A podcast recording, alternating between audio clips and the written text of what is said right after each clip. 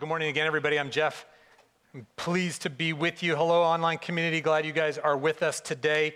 And the online community is already aware that um, they've already probably gotten or are going to get a giant pile of scripture verses because I'm stoked about introducing our new sermon series uh, this, uh, this morning. Um, you, you know, I, maybe I've told you guys a story before, but I spent a summer once as a hod carrier. Anybody know what a hod carrier is? All you guys over 60 know what that phrase is. Uh, hod carrier is it's the cement that you use to put in the foundation, found, connecting foundation stones. So I thought what I was going to do was build a house. I thought I was going to spend a summer building a house. And that was always a dream of mine in high school and college. I still have that dream. One day I want to build a house. Is that ever going to be possible? I don't know. Because I'm certainly getting way younger every year. But so I thought I was going to build a house, but instead, what I did was I got there and they started building the house, and we spent, you know where this story is going, the entire summer on the foundation. Like that was it. Like I, I mean, I carried from the street where the deliveries were made up the dirt hill to where the house was. I carried the cinder blocks. I mixed the cement and I wheelbarrowed it up to the guy who laid the blocks and did this.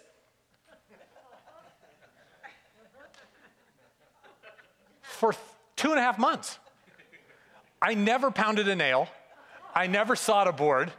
Like I thought I was to build a house, but I ended up carrying sod for three months. Here's the, the because, as we know, the foundation, if we're to build anything significant, the foundation has to be solid. And that's what happens for the whole first three months of building this house. And this, I want you guys to see that we're actually going to start. This is not our new series called Theological Foundations. This is actually a new set of series that we're going to do. You're going to see this word theological foundations over uh, the coming years. Uh, probably once a year, we're going to do a series that will fall into this branding called theological foundations. Because the point is, you guys, we want to make sure that we're going to be grounding ourselves in the building blocks of truth without which our church and our lives would collapse.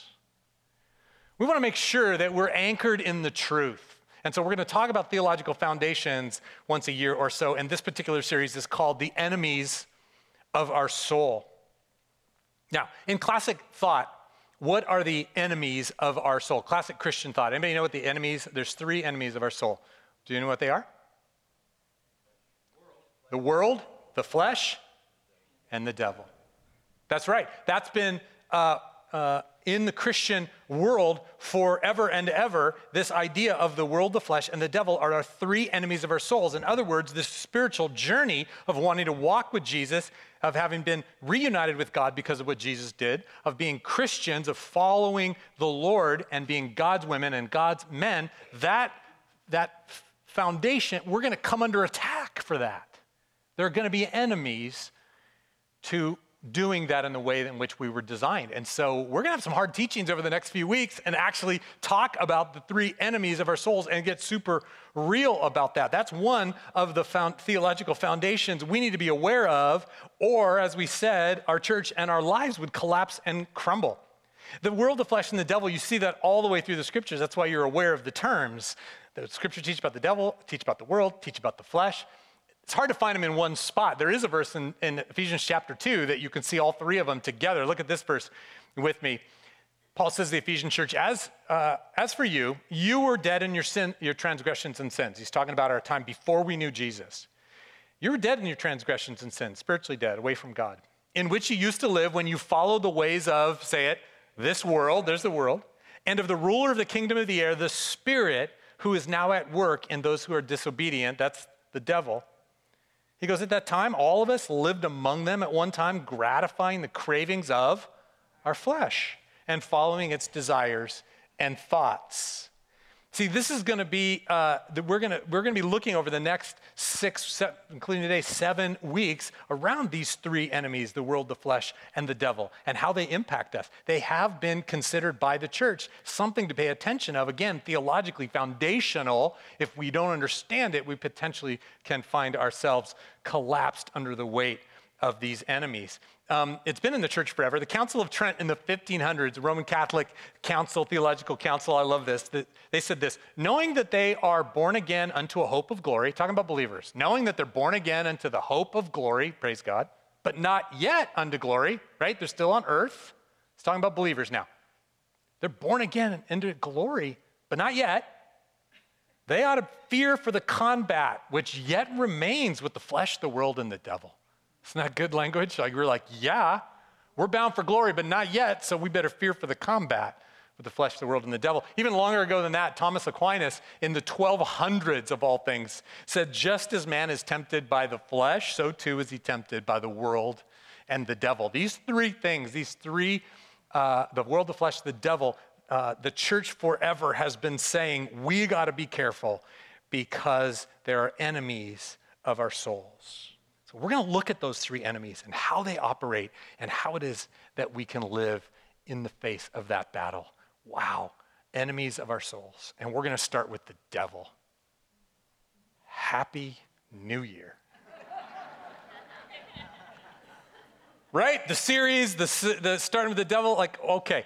Now, I was talking with the staff about this earlier this week, Tuesday, and Pastor Michael said, You know what? I wish somebody had said when I started getting instructed about this kind of stuff, I wish somebody had told me in talking about the devil, they had led with, started with, but you don't have to be afraid. Come on now, is that good news?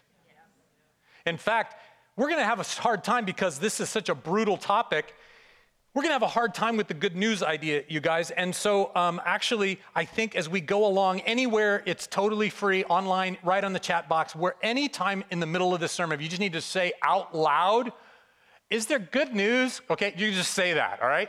So you can say it right now. Ready? Go. Is there, yeah, exactly. Anytime when I'm preaching, just blurt it out is totally fine. We're going to get to the good news but it's okay to lament that and say that. But to start with, you don't have to be afraid because if you know Jesus, we're going to find out that he's overcome all three enemies, and our hope is in him. There's a surprise and he's worthy of our praise. So we're going to get there. Here's what we're going to do we're going to start with the devil. A couple other caveats very quickly, though. First, this is not going to be exhaustive. I'm going to fire hose you with scriptures like none other. This is going to be a record breaking week in terms of scriptures. You maybe want to write them down. You maybe can go do. The point is, you're going to have to go study on your own. Do you have a Bible with color on every page? That study Bible. I gave away my last one last hour, but you're going to want to go home and study. Okay. And so uh, I'm not going to be able to say everything about this during this time, so just know that. And we're going to have you guys next week a question. We're going to Ben's going to come back, follow up. It's going to talk about some practical application to this teaching, and then we're going to have an extended time of question and answer, just conversation together about the topic of the devil as one of the enemies of our soul. Won't that be fun? So, pull out a white card right now and keep it in front of you because we're going to ask you to turn in questions. Go ahead. Everybody grab a white card in the, in the seat in front of you. You're like, I don't know, maybe I will later. Nope, I want to encourage you. That card is for you to write questions that come to mind when, over the next 30 minutes of fire hosing, okay? And we'll put them in baskets on the way out at the end of the worship gathering. You got that? If I forget to tell you where to put them, I'm telling you right now, we're going to put them in the baskets. So that'll be super fun. Okay, so um, that's the, uh, we're going to pull the uh, card out. We're going to get ready to go. All right. So here's where we're going. Ready? Look at this. This is why it's a fire hose. Here's the outline. We're going to talk about the devil's story. We're going to talk about his objectives, what he's after. We're going to talk about his tactics, how he does it. And we're going to talk about bad news, its impact on us. Is there good news? Go ahead and say that. Yes, right there, five points down. We're going to talk about the good news.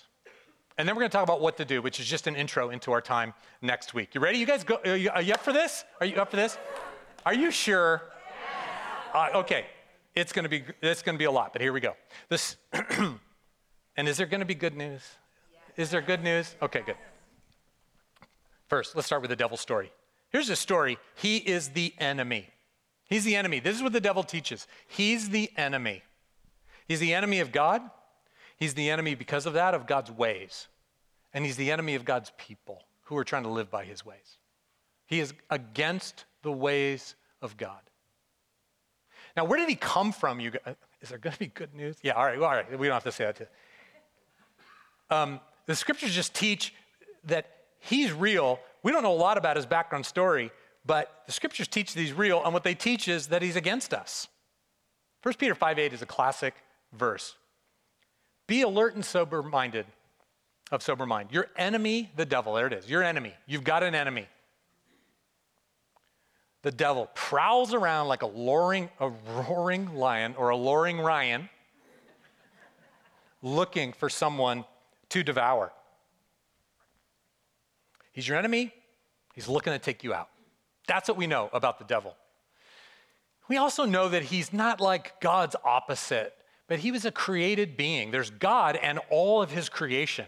And the devil was an angel, a glorious angel that sat in the inner council with God at one point and, uh, and had a role of, of being in, the, in, the, in the, the council of heaven. And at some point, for some reason, turned his back on God and fell and didn't want God's rule in his life, probably a lot like you and me. Turned took other angels with him. Those are the demons, and became the, the, um, the, uh, the prince of this world. Because when humans joined his rebellion, then earth became his dominion. Some of you are like, does he really, like, is this not like, like bad art from the Middle Ages? Really, does he really believe this? And the answer is absolutely yes. The scriptures are very clear. They're not clear about his origins and how he fell and all that, but they're very clear about how he works. And one of the things you're going to see in this with all the fire hose of scriptures I'm going to give you is oh, our walk with Jesus assumes enemies of our soul, one of them being the devil, and he's very active and very good at it. Uh, is, there, is, there, is there good news? Yeah, there's going to be good news as well. But this is what we know about the devil. He's called the accuser. That's what Satan means. That's what the devil means. That's Hebrew and, and Greek. He's called the tempter. He's called the evil one. He's called the deceiver. Get, getting to know the brother right there. But, and this is key, and more on this later, he's already been defeated. Come on now. Oh, I said, is there good news? And it's right there. He's already been defeated, but not destroyed. He's defeated, but not destroyed. This is what the Bible teaches. So, therefore, he's like a wounded animal on the prowl. And if you've ever been near a wounded animal that's feeling threatened, it is not a pretty or safe experience. So, that's his story. He's the enemy against God, the ways of God, and the people of God. Secondly, this is his objective. His objective is destruction. His objective is destruction. Anything that bears the flourishing of human life the, from the heart of God, any way that we were designed to live in its fullness, anything that the kingdom of God will one day be, the enemy is against. Jesus said it really clear in John 10 10. He said, The thief, this is the, he calls it the Satan the thief. The thief comes only to steal and kill and destroy. This is what he's about. He's going to steal the things of God from the people of God and take away life. He's going to kill, bring death, hopefully in his ways spiritual death wants to separate people from god and he wants to destroy as we looked about looked at already in 1 peter chapter 5 that he's on the prowl looking to bring destruction to devour someone That's sort of a brutal image, right? This idea of devouring. Think about a lion with a carcass in the jungle, like just limb to limb, just tearing it apart so that anything of life is gone. So he wants to destroy life and all human flourishing. Think of that. Think of all that makes us flourishing. Because assuming all of us in a relationship with God, when we're walking with God, we, we experience all that we're relationship and joy and peace and rest and justice and all of that stuff he's going to be against it. This is his objective is that he's going to try to destroy that. Man do we not look at the world and go yep he's destroying that everywhere. So instead we're tempted toward anxiety and scarcity and injustice and selfishness and infidelity and, and violence and, and anger, right? I mean, those are the things that he wants to bring because all of those things destroy life. It's the opposite of what Jesus brings. Jesus said he comes to bring life, right? Jesus said, Here, pray like this, like, Father, your will be done on earth as it is in heaven. That's life and flourishing. This is what we're about life on earth as it is in heaven. And, the, and Satan has said basically, I want my will to be done, my will to be done on earth as it is in hell. It's the opposite of what Jesus is all about and what Jesus is going to bring. So he doesn't, what does he lie about? Oh, sorry, I'm not there yet. So that's what Jesus, his objective is, is destruction. So his story is about being an enemy against us. His objective then is destruction of all life, of all things that are thriving. And thirdly, then, let's talk about his tactics. His tactic is lies. His tactic is lies. Now, this is really interesting. You stop and think about it for a minute. Why would that be his tactic? Why wouldn't he wield some sort of a sword? Why wouldn't he do this? Why wouldn't he do that? Because he's already been defeated. And if he's already been defeated, he can't make us do anything. Humans have free agency. Humans, free will. Humans have agency. Humans cannot be made to do anything by the devil, by demons. So he then can only tempt us to do something. And so lies are the way that he tempts us. He tempts us to move down a path that will not bring life by making us think that that's where life is found. Come on now, anybody walked a journey where we thought there would be life at the end, and there was death. That's what he does. That's what the enemy does. And so his tactic is lies. He was a, look at this, this is a definitive text. This is Jesus' main teaching text about the enemy. One of the, probably three or four, actually, but, but one of the main ones. In John 8, Jesus said to these these the Pharisees, but also some Jews who were starting to believe in him. He said, "You belong to your father, the devil, and you want to carry out his desires." That's such a nice thing to say. Do not cross Jesus of Nazareth, okay? You he and then he goes to teach about him. He was a murderer from the beginning. There's the destruction piece. He wants anything that has to do with life to be destroyed. So he's a murderer from the beginning, not holding to the truth, for there is no truth in him. When he lies, he speaks his native language, for he is a liar and the father of lies. Do you think he's making his point there? What do we know about Satan from this text? He's a liar and the father of lies, and he speaks lies as his native language. There's no truth in him because he's a liar and he speaks lies. He's a liar and he lies, and he's a liar and a pinhead. And so this is so, but what does he lie about, you guys? What he lies about is are the things that bring life, the most important things. Listen, he lies about reality. He lies about reality. He lies about who God is.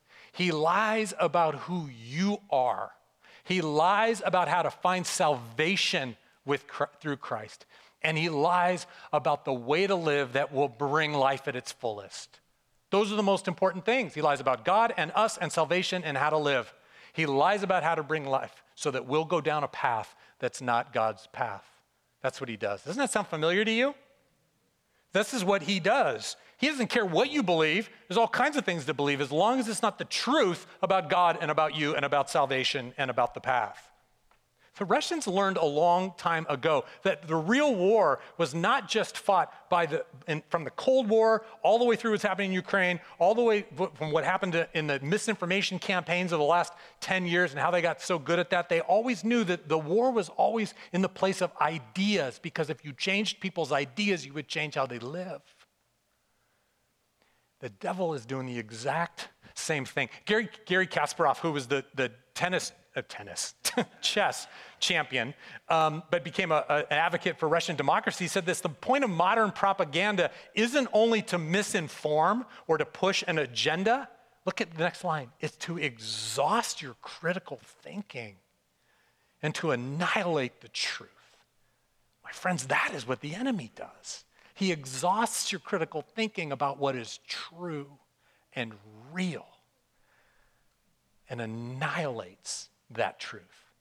So then, you don't know about God, about your own identity, about salvation, and about how to live. Man, we see that everywhere. If you look at the enemy's overt tactics in the word, it's lies about this those core things. Look at, look at just very briefly, look at Genesis chapter 3. This is where the serpent showed up and talked to Eve. These were two of his lies. Did God really say? What's he doing there? He's sowing doubt in God's word, right? You will not certainly die if you eat the apple, uh, he said, or you eat the fruit. The serpent said to the woman, You won't die. In other words, live however you want. You're not going to have a negative outcome. Live how you want, and it will be okay right? That's about way of life and salvation. Look at Jesus' uh, encounter with the devil in Luke chapter 4. His temptations, the devil started his temptation saying, If you're the Son of God, he was sowing doubts about his identity. Come on now. See, this is, it's low hanging fruit for us to talk about the lies in the world out there.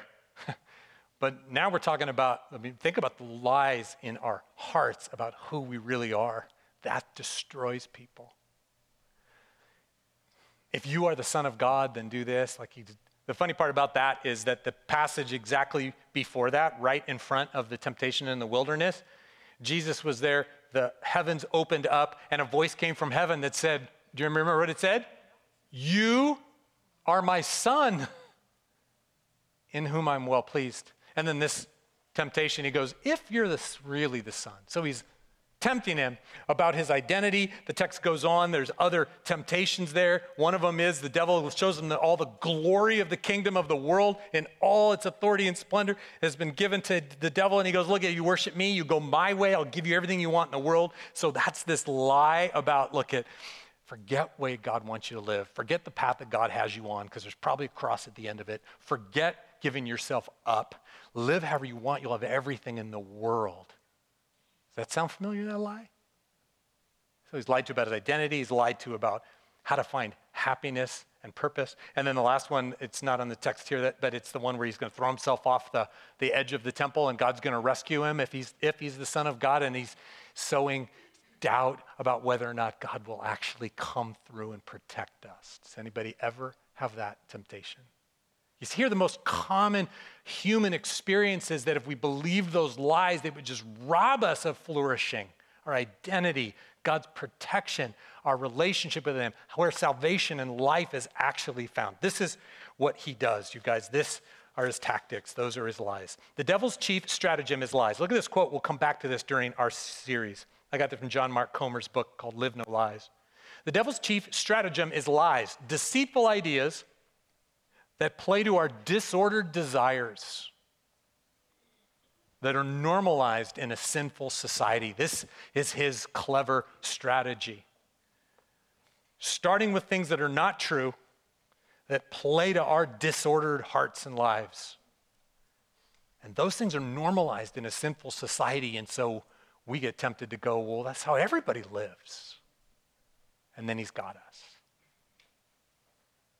You see that in that slide there that this is the devil, the flesh, and the world.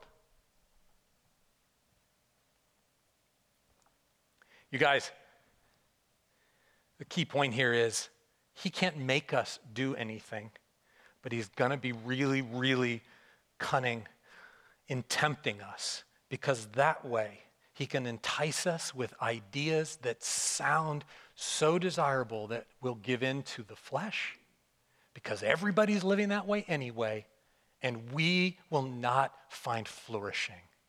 Here's where you say, Is there good news? Not yet, because here's the next point. the bad news is his lies are wrecking our lives. Even those of us who know Jesus are impacted, but his lies are wrecking the lives of us in the world. Look at this verse in 2 Corinthians chapter 11. You hear Paul's pastor heart to the Corinthian church. He goes, I'm afraid that just like Eve was de- deceived by the serpent's cunning, because the serpent is smart, I'm, I'm afraid that your minds may somehow be led astray from your sincere and pure devotion to Christ. Look at that, by the way. You see the serpent's cunning, and you see that it's about the ideas, it's about the mind. He can't make you do something, so it's about lies and deceit and tempting in your mind.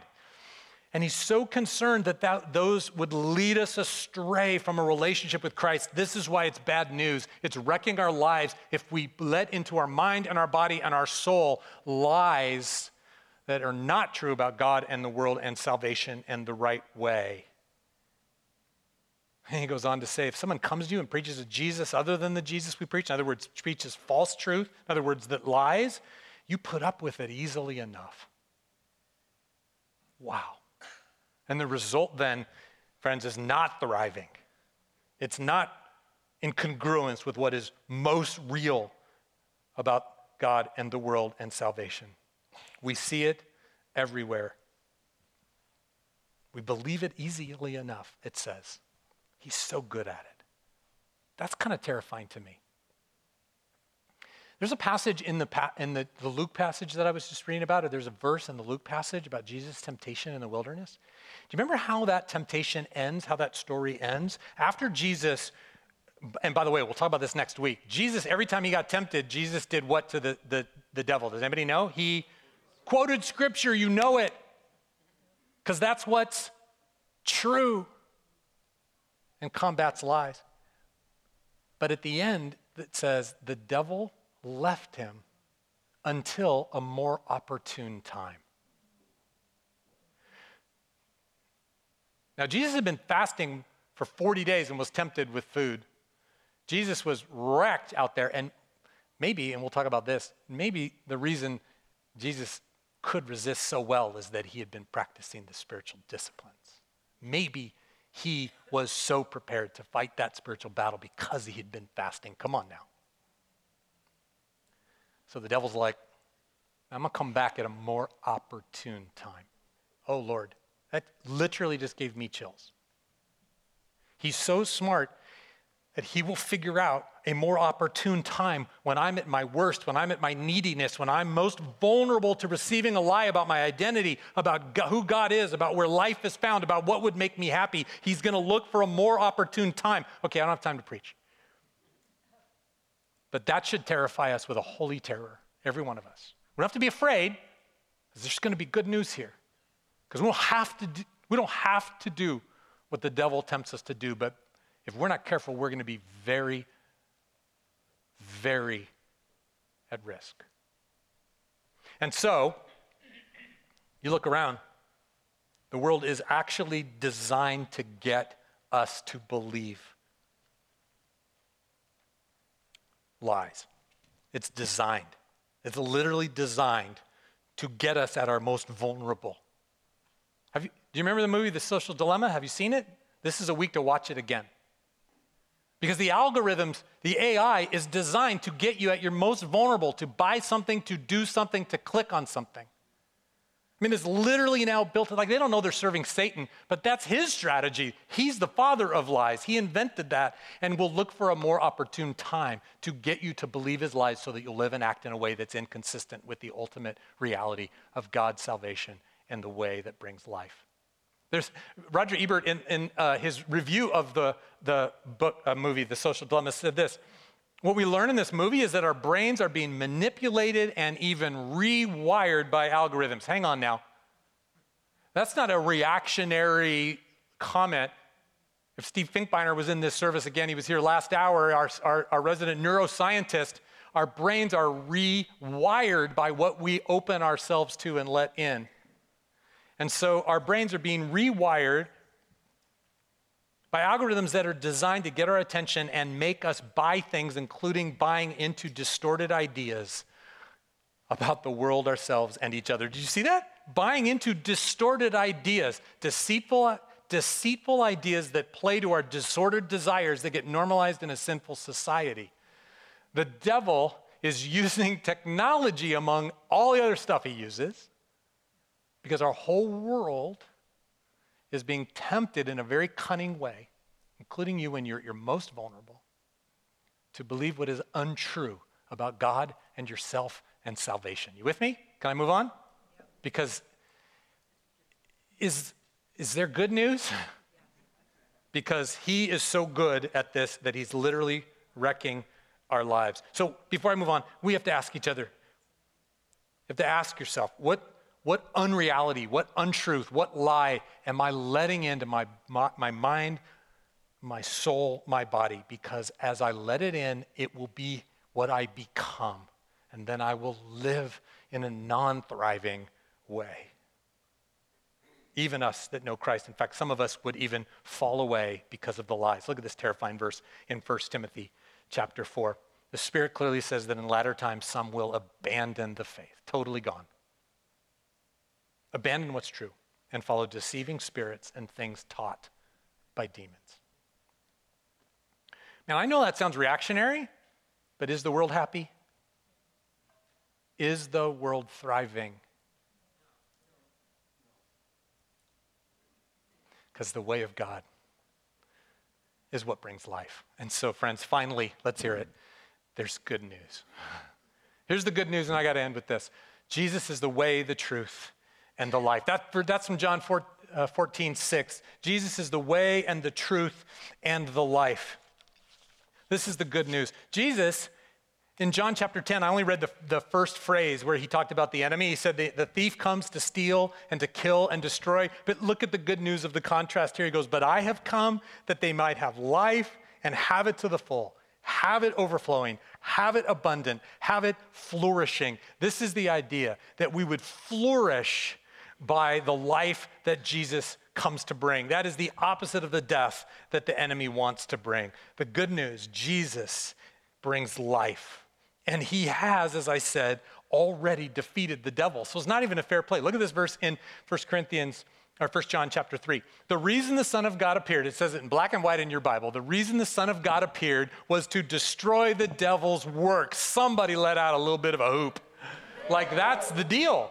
Like like, we don't have to be subject to the way the devil wants to destroy us because we have Christ. Jesus has already destroyed the devil's work. And you're like, but I don't see that because I see the work all over. And that's because that destruction is, um, uh, he is just, he is, um, the impact of his destruction is that he cannot control us and the cross has the power to overcome that. So we who are in Jesus will not have to succumb to the freedom that the devil still has to run around as a wounded animal. Look at, uh, at this text. Oh man, this is good news. All this is a great. We should get this tattooed. Everybody get a tattoo with me on this verse, Colossians chapter 2. When you were dead in your sins and in, your, in the uncircumcision of your flesh, God made you alive with Christ. There's good news just to start. He's going, look at when you were dead, you were far away from God, spiritually dead. You were far away from God. God made you alive with Christ. That's good news. Here's what it is He forgave us all our sins, having canceled the charge of our legal indebtedness, which stood against us. We couldn't pay our own debt. It stood against us and it condemned us. He has taken it away, nailing it to the cross. This is just this great two verses about our salvation. So good. And then verse 15, he brings in the enemy. And having disarmed all the powers and the authorities, that's all the demonic, that's the enemy and all his angels. Having disarmed the powers and the authorities, he made a public spectacle of them, triumphing, triumphing over them by the cross. Isn't that it? So, you guys, we, if we walk in the truth, if we walk with Jesus, if we are filled with the Spirit, then we have life and the enemy's ways will not come to about in our, in our experience. That's the good news of the whole thing. Jesus has brought life. He's the way and the truth and the life. One last verse, and this is the homework. Get ready, band. You guys are going to come out here pretty quick. 1 John chapter 5. And this literally is homework. This is literally homework. You have to memorize this verse with me. We're going to memorize this verse, me and you. Next week, we're going to memorize these verses. Wow, you're like, that's a whole paragraph. I know. Hello, Netflix, Netflix brain. We can do it. Let's do it. In fact, some of you are like, I'm not memorizing that. Yes, we're going to memorize it. Don't come to church if you don't have it memorized. I'm just kidding. I'm totally just kidding. But I'm going to give you money if you memorize it with me, okay? I'm going to give you green money I don't know, I'm gonna be like grandpa peeling off dollar bills. Come on. I'm gonna give real money to people who memorize this for next week. You with me? Somebody remind me. Somebody remind me to bring money next week. Look at the good news here, you guys. Because listen, if we walk in the Spirit, then we will know the truth. And what did Jesus say about the truth? It will set you free because we're thriving in what is real. We're in congruity with capital R reality. Look at what we know. This is why I want you to memorize this verse. Look at what we know. We know that we are children of God, the verse says. And we know that the whole world is under the control of the evil one. It gets real, real fast. We know also that the Son of God has come and given us what? You see it's about ideas and truth? He's given us understanding so that we may know him who is what? True, not lies. And we are in him who is true by being in his son Jesus. He is the true God and he is eternal life. That's where human flourishing is found. Is that not great news? The enemy, his story is to be our enemy. His, his, his objective is destruction. His tactic is lies to get us to think that life is found somewhere else. And the bad news is it's wrecking lives everywhere, but the good news is that does not have to be. For we, as the scriptures say, are not unaware of his schemes because we know the truth. For he is a God who is worthy of our praise. He is light and love and overcomes the darkness. And so we lean into him, and we'll talk more about that and the practicalities of it next week. Now, let's stand and give him who is worthy our worship.